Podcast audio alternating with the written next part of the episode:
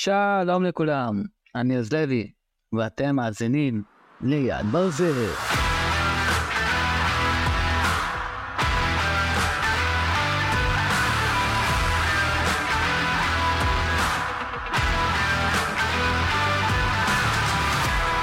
אני שמח שחזרתם אלינו.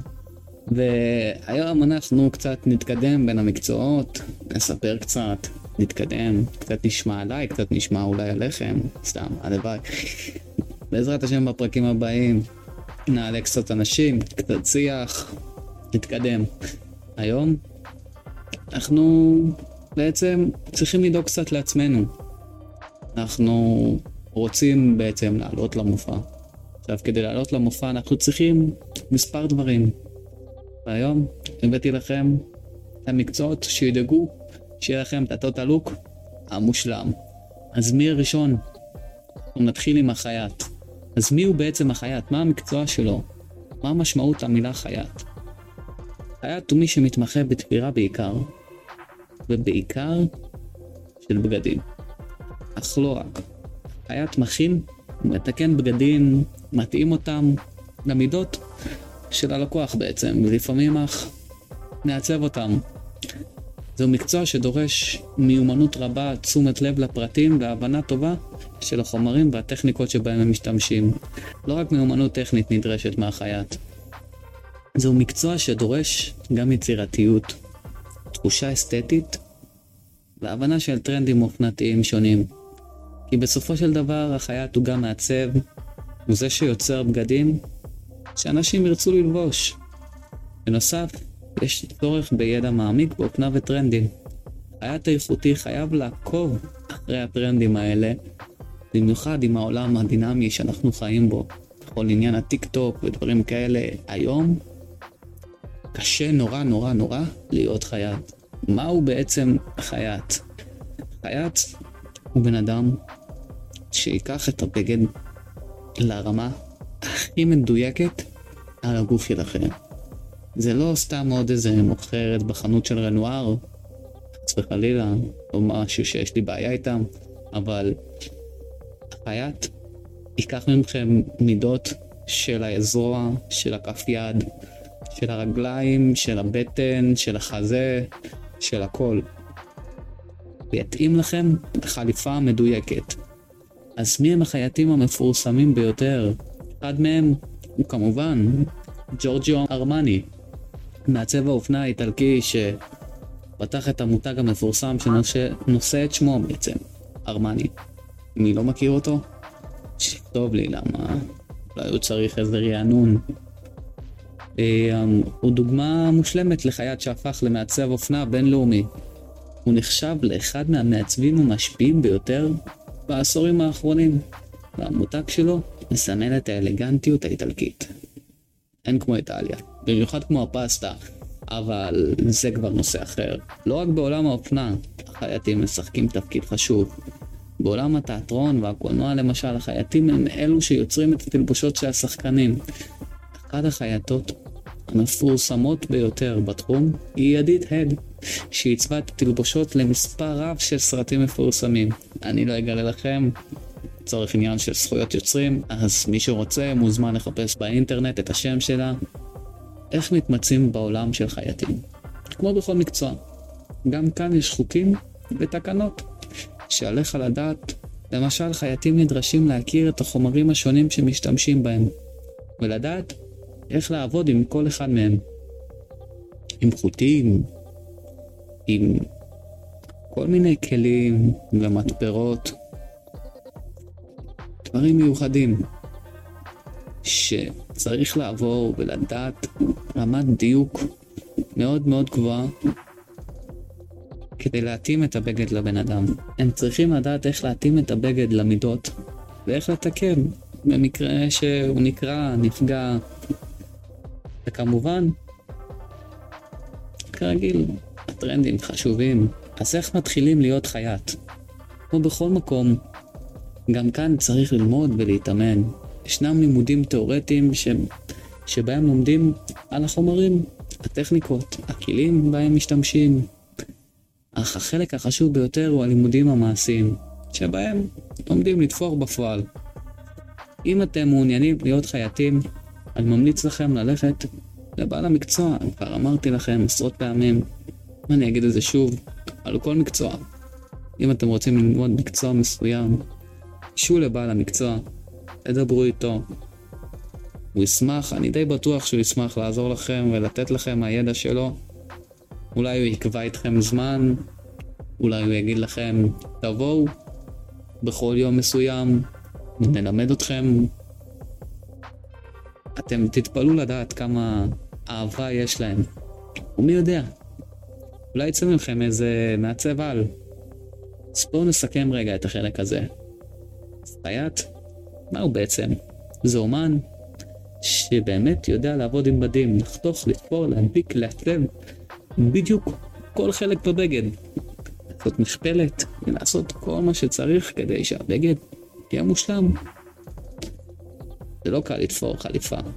יש בזה המון עבודה עד שמגיעים לתוצאה המושלמת. אבל בשביל ה total look הסופי שלנו, אנחנו נצטרך עוד דברים. כמו נעליים למשל. אז מי מייצר לנו את הנעליים? אתם בטח חושבים על נייק, אדידס, או אפילו דולצ'ה גבאנה, או איזה חברת נעליים גדולה. אפשר גם קטנות, לא חייב זה, אפשר איזה גלי למי שרוצה משהו ישראלי. זהו, שלא. אני מדבר על הסנדלר. מי שבעצם התחיל את חברות הענק האלה. היה אדם אחד שישב בחדר קטן בפינה של חנות עם שלט מעץ שבנה לו הנגר מהפרק הקודם. אתם בטח מריחים את הריח של האור והדבק. לי אישית עולה קצת הריח של הדבק הלבן, כמו דבק נגרים. אז מי הם הסנדלרים? סנדלרים הם כמעט מי נכחד היום. אני אישית לא כזה רואה הרבה ברחוב, אבל פעם הם היו חלק בלתי נפרד מהקהילה. אנשים היו מביאים את הנעליים הישנות שלהם והבלויות בשביל שהסנדלר המקומי יתקן להם אותם, זה היה לוקח זמן. אבל פעם נעליים לא היו נזרקות, נעליים היו מתקנים, לא כמו היום. אז הסנדלרים פעם התמחו בכל הקשור לתיקון נעליים, החלפת סוליות, קרעים, הדבקת רצועות חדשות, צביעה ושיפוץ כללי של הנעל, שהפך נעל ישנה לראות בובה. הם גם ידעו ליצור נעליים חדשות באופן ידני, החל מבחירת סוג האור, דרך תפירה, הרכבה ועיבוד, ובמיוחד בהתאמה אישית ללקוח. עבודתם דרשה מיומנות רבה ניסיון וסבלנות אינסופית. כיום, כמו הרבה מקצועות ידניים ואיכותיים, גם הסנדלרות כמעט ונעלמה. הסיבות לכך הן רבות. מעבר לייצור המוני וזול של נעליים שאינן בלויות לתיקון, שינוי בהרגלי הצריכה של אנשים שמעדיפים פשוט לקנות נעליים חדשות, והיעלמות הערכה עבודת יד איכותית. חברים, זה נורא חשוב שנחזור להעריך את זה עם כל העידן הטכנולוגי. עבודת יד בחיים לא תוכל להתחלף, אבל עדיין אפשר למצוא היום כמה סנדלרים שעדיין מחזיקים את המסורת. כאלה שעובדים לאט, בסבלנות, ויודעים להעניק לכל נעל תשומת לב אישית וטיפול פר אקספלנס. הסנדלרים הם באמת אמנים שיוצרים יצירות מופלאות הנקראות נעליים. בפעם הבאה שתראו סנדלר זקן בפינת הרחוב שלכם, כנסו לבקר, תגידו שלום, תנו חיוך, תשאלו, אולי תגלו באמת מקצוע שאין כמותו. שימו נעליים נוחות, אנחנו ממשיכים במסלול שלנו לעבר הטוטלוק. והפעם, נעצור אצל המקצוע שיגרום לאור שלנו לזהור מהאורות. לבני אדם, נעצור ברחוב ולשאול אותנו מאיפה. לרוב, החנות שלו מוארת באור לבן ויפה, או שנמצאת באמצע קניון גדול. מי הוא? זה הצורף. הצורף הוא אדם שמסוגל להמיר גלילי זהב גולמי, או כל חומר אחר, לתכשיט מרשים או טבעת יקרה. הצורף בעצם מביא את הזהב לחיים, ומגלה את הנפש שבו ומעניק לו משמעות וייחודיות. בעולם שבו הכל כל כך מסחרי, הצורף הוא זה ששומר על האומנות יפה, טהורה, אמיצה. הצורפות היא יותר ממקצוע. היא מסורת אשר נשאר דור אחרי דור אחרי דור. ובכל עידן ובכל תרבות הצורפות והצורפים היו אלה אשר יצרו את תכשיטים אשר הגדירו את הזהב האמיתי של החברה. הם היו אלה שהפיקו את הטבעת, את השרשרת, את העגילים ואת הצמידים אשר השפיעו על האופנה והתרבות כולה. כשהצורף מתחיל לעבוד, הוא צריך לבחור את החומר הגלם. אז מה יש לו בעצם? יש, יש לו זהב, כסף, פלטינה, יהלומים, אבנים, חוטים, וכל מיני חומרים שאיתם הוא יכול לעבוד, אבל איך אפשר להבדיל ביניהם? הזהב הוא החומר הפופולרי ביותר, אבל יש הבדלים. יש זהב צהוב, זהב לבן, זהב אדום. אז איך אפשר לדעת איזה הכי טוב? זה תלוי בך. כן, כן, אתה שמאזין שם. מה אתה הכי אוהב? או את, מה את הכי אוהבת? או אם הזהב הלבן לא עושה לך פריחה, זה באמת, זה תלוי בכם. הלקוח, בסופו של דבר, הוא זה שמחליט. הזהב לא רק יקר, הוא גם אחת המתכות האהובות על הצורפים, משום שהוא לא מפתח חלודה כמו שאר המתכות. כך שאם אתם רוצים תכשיט שישרוד עם הזמן, תוכלי להיכנס איתו למקלחת מבלי לפחד שיתייבש ויהפוך לחלודה. הזהב הוא התשובה שלכם. הכלים שהוא משתמש בהם הם חלק חשוב בתהליך. הצורף השתמש במכונת כפיפה, מטילה, מכפפת, ועוד כל מיני כלים, אבל אלה כלים יחסית ישנים. היום משתמשים במדפסות מיוחדות, במחרטות כמו CNC, וכל מיני דברים שהם נורא נורא מדויקים לחיתוך של הזהב, של היהלומים, של הכל בעצם. חיתוך בלייזר, יש המון שיטות היום. ועם הכלים האלה הם אחראים בעצם להפוך את החומר גלם לתכשיט המושלם. אבל איך הוא עושה את זה? הוא משתמש בטמפרטורות גבוהות מאוד. הזהב מומס בטמפרטורה של 1064 מעלות צלזיוס בערך, והכסף 961 מעלות צלזיוס. אך עם כל זה, שזה עבודה שהיא איתנו מעוד ימי קדם. בעולם של היום, הצורפות היא גם אומנות וגם מדע. הצורפים היום משלבים בין הידע המסורתי של העבר לבין הטכנולוגיות המתקדמות של היום. הם משתמשים בכלים מתקדמים ובטכניקות, כמו שאמרתי לכם מקודם. טכניקות מאוד מתקדמות בעצם ליצירה של התכשיטים האלה, והם נתפסים כבלתי אפשריים. הם פעם היו חושבים שאין סיכוי שנוכל לייצר את אותם התכשיטים ברמה שאנחנו מייצרים היום. ולסיום, הצורף הוא בעצם הביטוי המוחלט של המפגש בין אומנות למדע, בין היד לבין הלב, בין האדם לבין הטבע.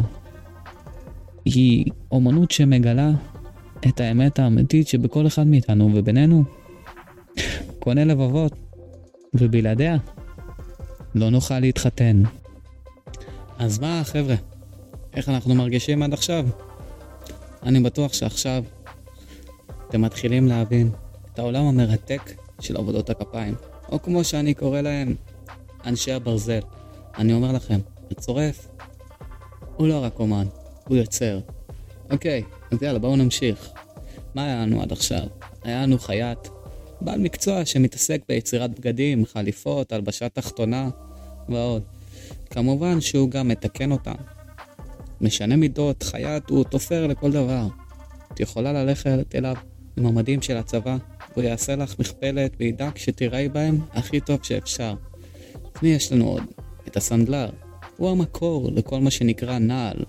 מקצוע עתיק שהתחיל מעץ ורצועות והגיע לרמה טכנולוגית של ייצור במיליוני דרכים שונות של נעליים, אך הסנדלר תמיד יישאר אותו אדם שיתקן את הנעל במקרה הצורך, וצורף, אשר יוצר לך את התכשיט הכי יפה שתרצי לקבל. יכול להיות מזהב, יכול להיות מכסף 925 וגם צמיד משובץ יהלומים. אז מה נשאר לנו בעצם? נשאר לנו להגיע למופע שלנו בזמן. וכדי שנגיע בזמן להופעה, אנחנו צריכים לדעת מה הזמן בעצם. אז אנחנו צריכים שעון. אני מאמין שכבר ניחשתם על מי אנחנו הולכים לדבר. מי שהתחיל בהתחלה בתור אדם אשר עקב אחרי השמש ואחרי הצל שלה כדי לבדוק מה שעבר ליצירה מכנית מדהימה. אז השעון. השעון המכני הוא יצירת אומנות אמיתית. מסתכלים עליו מבחוץ, נראה שהכל פשוט, אך בפועל הוא מורכב ממאות חלקים קטנים. תחשבו על האנשים שיצרו את השעונים הללו לפני מאה שנה, באמת, לפני מאות שנים. לפני שהיה טכנולוגיה מתקדמת, זה היה צריך להיות דיוק ברמת אני לא יודע. אז איך הם עשו את זה? בואו נתחיל בהתחלה. בתקופת הרנסאנס, השענות הייתה מתוחכמת כמו התכנות של היום. ישנם מספר שענים ידועים, כמו אברהם לואי ומשה שפירא, הם היו הגיבורים של אותו עידן. הם יצרו שעונים על מגדלים, ואף למגדלים הגדולים בעולם. השענים לא היו מכשיר למדידת זמן, אלא גם יצירת אומנות. אך מה היה בתוך השעון? התשובה היא מנגנון מורכב של גלגלים, קפיצים וצירים שנעו בתיאום מדויק. לכל שעון היו גלגלים מסוימים שהיו צריכים להפעיל אותו. הכל הפך למשחק של דיוק. באילו כלים אתם שואלים? ובכן, השען השתמש בכלים פשוטים, אך מאוד מדויקים, מברגים קטנים, פינצטות וכל מיני זכוכיות מגדלת, כדי להסתכל יותר מקרוב וכדי שהשעון יהיה כמה שיותר מדויק. זה היה דורש ריכוז עמוק והמון סבלנות. אבל הזמן, כמו השעונים, לא עוצר. במאה ה-20 השעונים המכניים הפכו ליוקרה. השעונים הדיגיטליים החלו להשתלט ול... ולהכין ולתקן. שעונים נהפך להיות מקצוע בסכנת הכחדה, אבל הפתעה. המקצוע הזה מתחיל להתחדש שוב. היום יש ביקוש רב לשעונים מכניים מהודרים. שעונים שהם לא רק דרך לבדוק את השעה, אלא גם סמל איכות, סמל סטטוס למסורת ולאומנות שאין כמותה בהרבה דברים. רמת דיוק מדויקת. החברות המובילות בתחום כמו רולקס, אומגה ופיליפ ממשיכות לייצר את השעונים המכניים המבוקשים והמדויקים ביותר בעולם. עם זאת, זה לא רק השעונים היקרים מתקבלים בהתלהבות. ישנם הרבה אנשים שמתחילים להתעניין בשעונים מכניים בגרסות יותר, יותר נגישות, כלומר, שעונים שבאמת רואים את הגלגלי שיניים שלהם בפנים. כלומר, יש מסגרת מסביב שמראה את השעות, ו... ורואים את כל הגלגלי שיניים בעצם מסתובבים ופועלים בסינכרון מדויק ומושלם. וזה קצת יותר מלהיב מאשר לראות את השעה רק. הרבה יותר כיף, ואנשים רוצים לשמוע את הטקטוק המכני ולהרגיש את ההיסטוריה בכל לחיצה על הכתר. אגב, כתר זה הכפתור בצד שדרכו אתם בעצם משנים את השעה ומזיזים אותה קדימה ואחורה ומשחקים עם התאריך וכו'. מעבר לכך, השענות המודרנית היא לא רק יצור שעונים, אלא גם שחזור ושיפוץ. יותר ויותר אנשים מביאים שעונים ישנים, אלו שהיו לסבא במגירה התחתונה שם, לשיפוץ ותיקון. המקצוע הזה מצריך יותר מאשר כלים פיזיים. הוא מצריך כלים רוחניים כמו סבלנות, תשומת לב לפרטים ואהבה לאומנות, שזה דבר מאוד מאוד חשוב. ולסיום, אני רוצה להזכיר לכם את החשיבות של הזמן בחיים שלנו. השעונים הם לא רק מכשירים טכניים, הם מסמלים את הרגעים החשובים ביותר בחיים שלנו. הם מסמלים את הרגעים שלא נשכח. ההיסטוריה שלנו והזמן שעוד לפנינו. אז בפעם הבאה שהם מסתכלים על השעון שלכם, תזכרו את האומנות, את ההיסטוריה והזמן שהוא מייצג. זהו להיום. אנחנו מוכנים להגיע בזמן להופעה שלנו, יש לנו חליפה, נעליים, תכשיטים נוצצים, ועכשיו גם שעון. ניכנס בפרק הבא. עד אז, אני הייתי עוז, ואתם האזנתם ליד ברזל.